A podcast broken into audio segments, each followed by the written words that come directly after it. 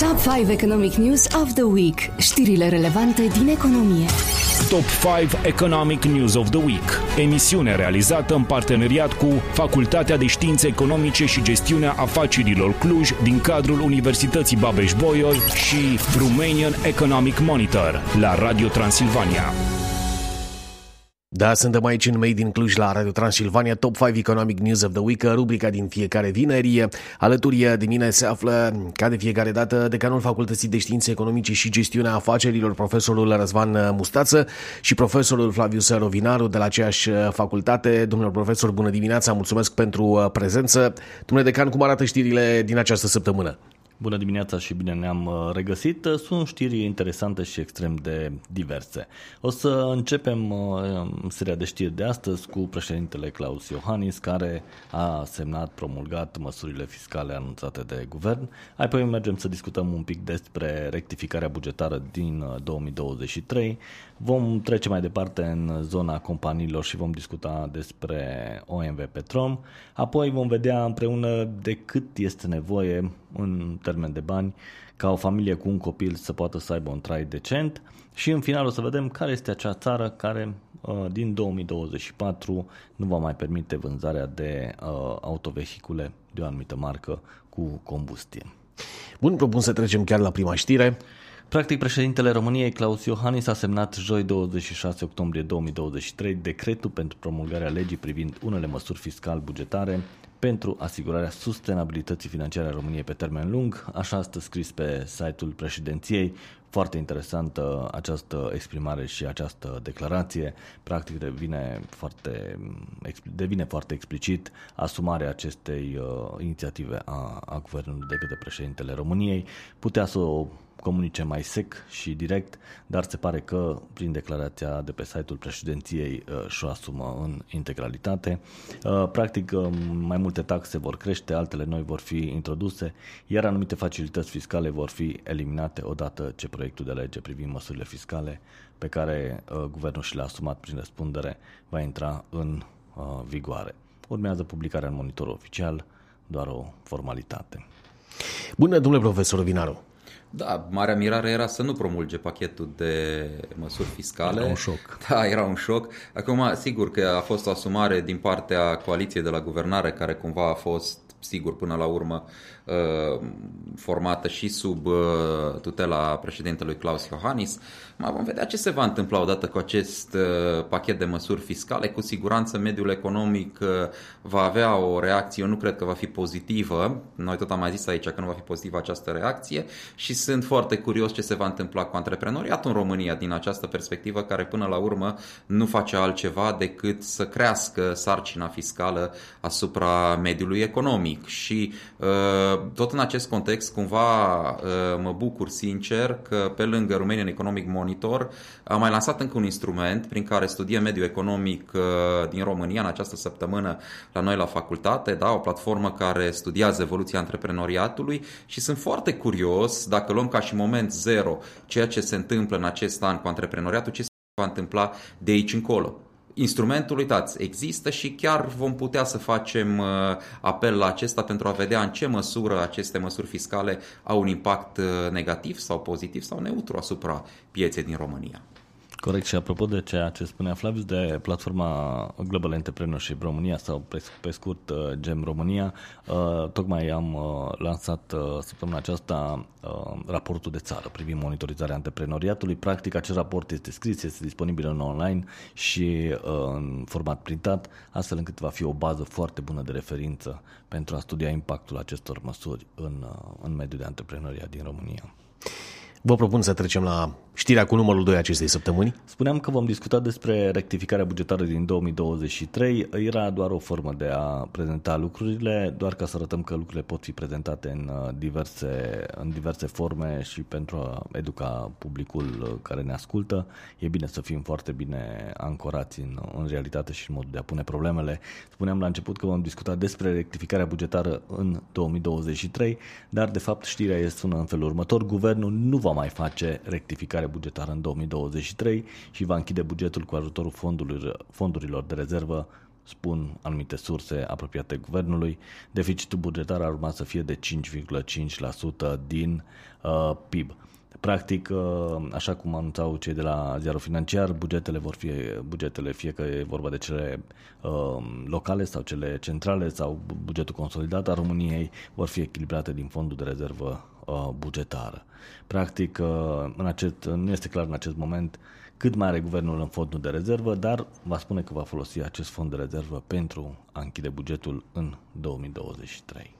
Domnule profesor Rovinaru. Da, senzația mea este că această problemă a deficitelor este poate mai gravă decât lasă autoritățile să se înțeleagă. Acum nu vreau să speculez, că nu ne stă bine să facem speculații, dar vedeți că acest pachet de măsuri fiscale care tocmai a fost promulgat de președinte, cu referire la ceea ce spunea domnul decan, nu este suficient pentru a ne oferi acea rectificare a bugetului pe 2023 și acea imagine completă asupra ceea ce înseamnă acest buget de stat. Mai mult decât atât, vedeți că apar în plus față de acest pachet de legi o seamă de ordonanțe, da? Acea ordonanță care limitează, spre exemplu, cheltuielile administrațiilor locale la finalul anului 2023.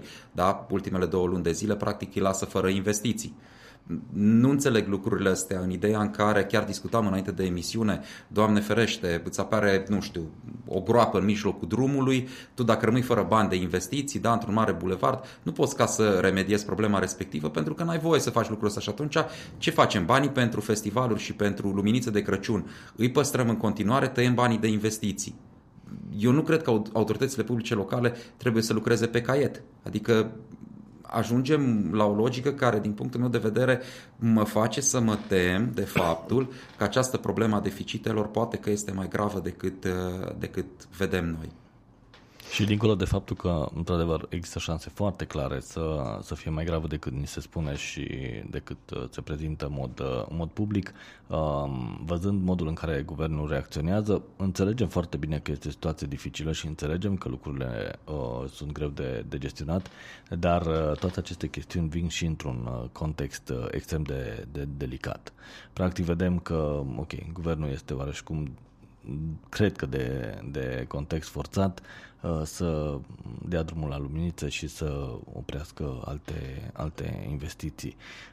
La modul foarte onest, nu am vrea să fim în locul guvernanților. Pe de altă parte, ce să spun, ok, fiecare cum își așterne așa și doarme. Corect.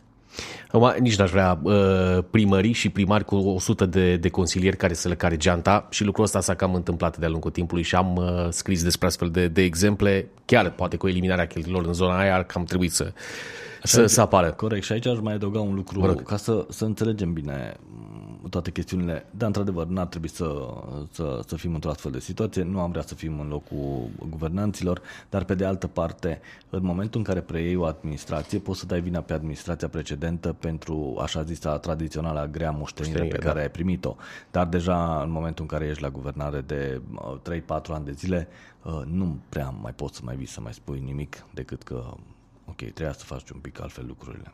Foarte adevărat, domnilor profesori, vă propun o foarte scurtă pauză în povestea noastră, 22 de secunde și revenim aici în Made in Cluj la Radio Transilvania. Asculți Radio Transilvania. Top 5 Economic News of the Week. Știrile relevante din economie.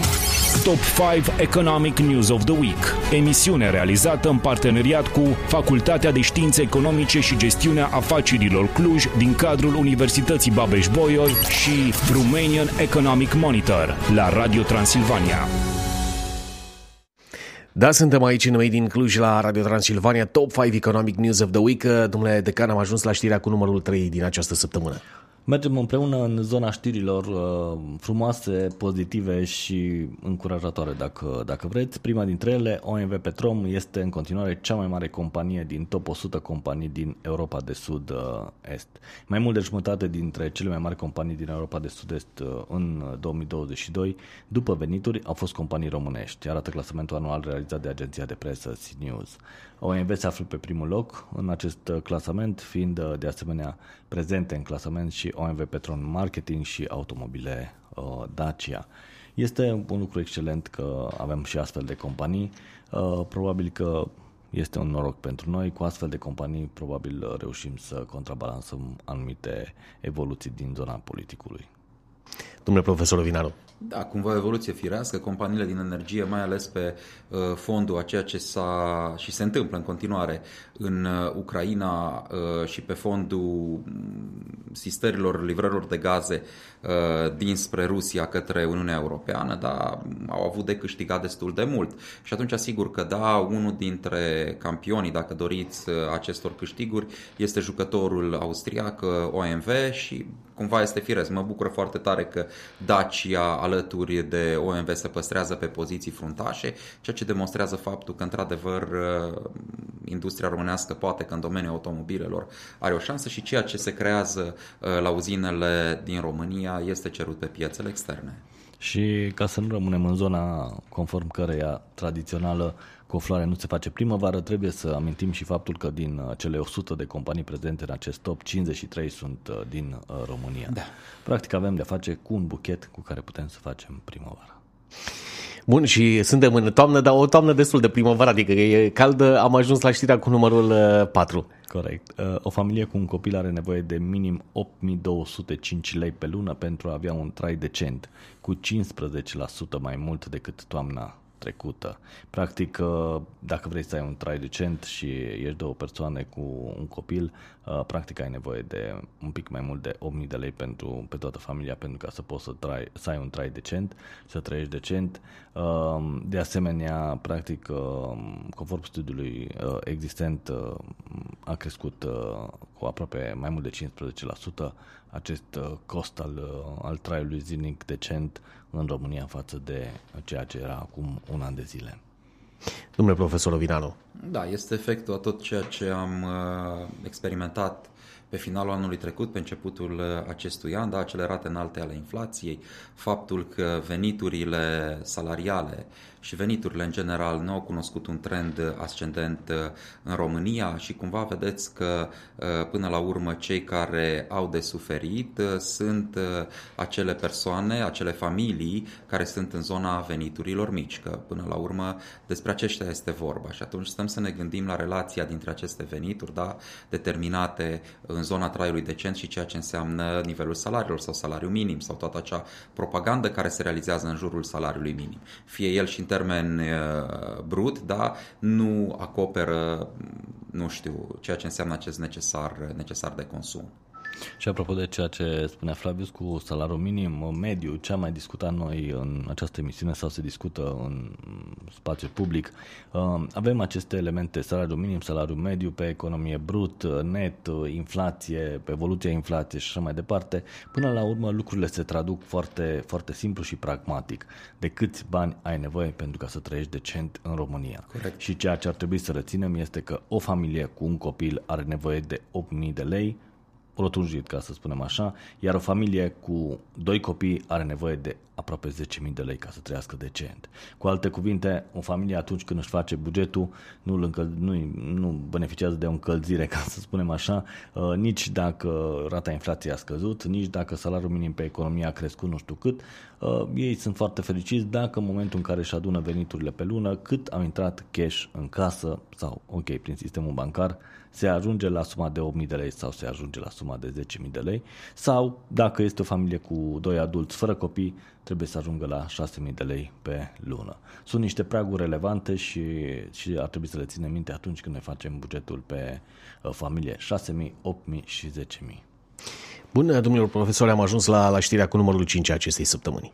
Iarăși o știre interesantă, pozitivă, o chestiune de perspectivă, dar dintr-o altă sferă decât România. Este în contrast cu știrea anterioară, țara unde Volkswagen nu va mai vinde mașini cu motoare pe combustie din 2024. Practic, grupul german Volkswagen, al doilea cel mai mare producător auto din Norvegia, va înceta să mai vândă mașini noi pe benzină și diesel în țara scandinavă, începând cu 2024, conform anunțului dat publicității vineri de importatorul mărcii în Norvegia. Practic, Norvegia face un alt pas și a asumat o direcție foarte clară către partea de eco și de protecție a naturii, a climei și așa mai departe și practic vine cu măsuri foarte directe, măsuri care se iau cu aproape 10 ani mai devreme decât targetul vizat la nivelul Uniunii Europene. Domnule profesor Rovinaru. Da, Norvegia este unul dintre liderii țărilor, între țările care încurajează achiziția de automobile noi care funcționează în zona electricului. Acum, sigur, marea problemă care se pune, de acord cu politica de mediu, de acord cu toate aceste discuții, marea problemă care se pune este să și asigurăm energie electrică care să vină din zona verde. Că degeaba, uitați-vă, avem cazul Germaniei, da, care în această iarnă dă drumul la centralele pe cărbune. Degeaba noi ne dăm cu automobile electrice în condițiile în care electricitatea provine din surse care sunt poluante și neprietenoase cu mediul. Și atunci, sigur, avem acest exemplu de bune practici în zona sustenabilității legate de mediu, Norvegia, dar pe de altă parte, eu cred că este insuficient, și aici nu e discuția neapărat în legătură cu Norvegia, ci proiecții la nivelul Uniunii Europene, chiar și a României, cred că este insuficient să ne limităm la ceea ce înseamnă utilizarea acestor automobile electrice, ci să ne orientăm și către ceea ce înseamnă obținerea de energie verde, dacă se poate. Țările nordice, sigur că sunt niște lideri în acest domeniu, dar mai avem mult până când ajungem să avem o sustenabilitate absolută în această privință. E absolut corect și aici aș mai sublinia un lucru pe care ar fi bine să-l reținem pentru a înțelege mai bine anumite aspecte. Am discutat de multe ori împreună în cadrul acestei rubrici și în alte contexte despre bunăstarea poporului român, a economiei naționale, a unei economii naționale în general, referindu-ne adesea la produs intern brut, PIB pe cap de locuitor, fără sau mai știu în ce alte forme de derivate. Dar, spre exemplu, o măsură de bunăstare a unei economii sau unei țări poate să fie dată și de capacitatea țării respective de a-și asuma obiective extrem de ambițioase precum Norvegia sau de a trece la implementarea anumitor obiective mult mai devreme decât toți ceilalți. Dar, într-adevăr, este adevărat, trebuie să, așa cum spunea și Flavius, să nu ajungem în situația în care unii se declară vegani și mănâncă avocado, dar pentru producția de avocado mor milioane de albine datorită industrializării sau traficului aerian. Da, e importantă această nuanță.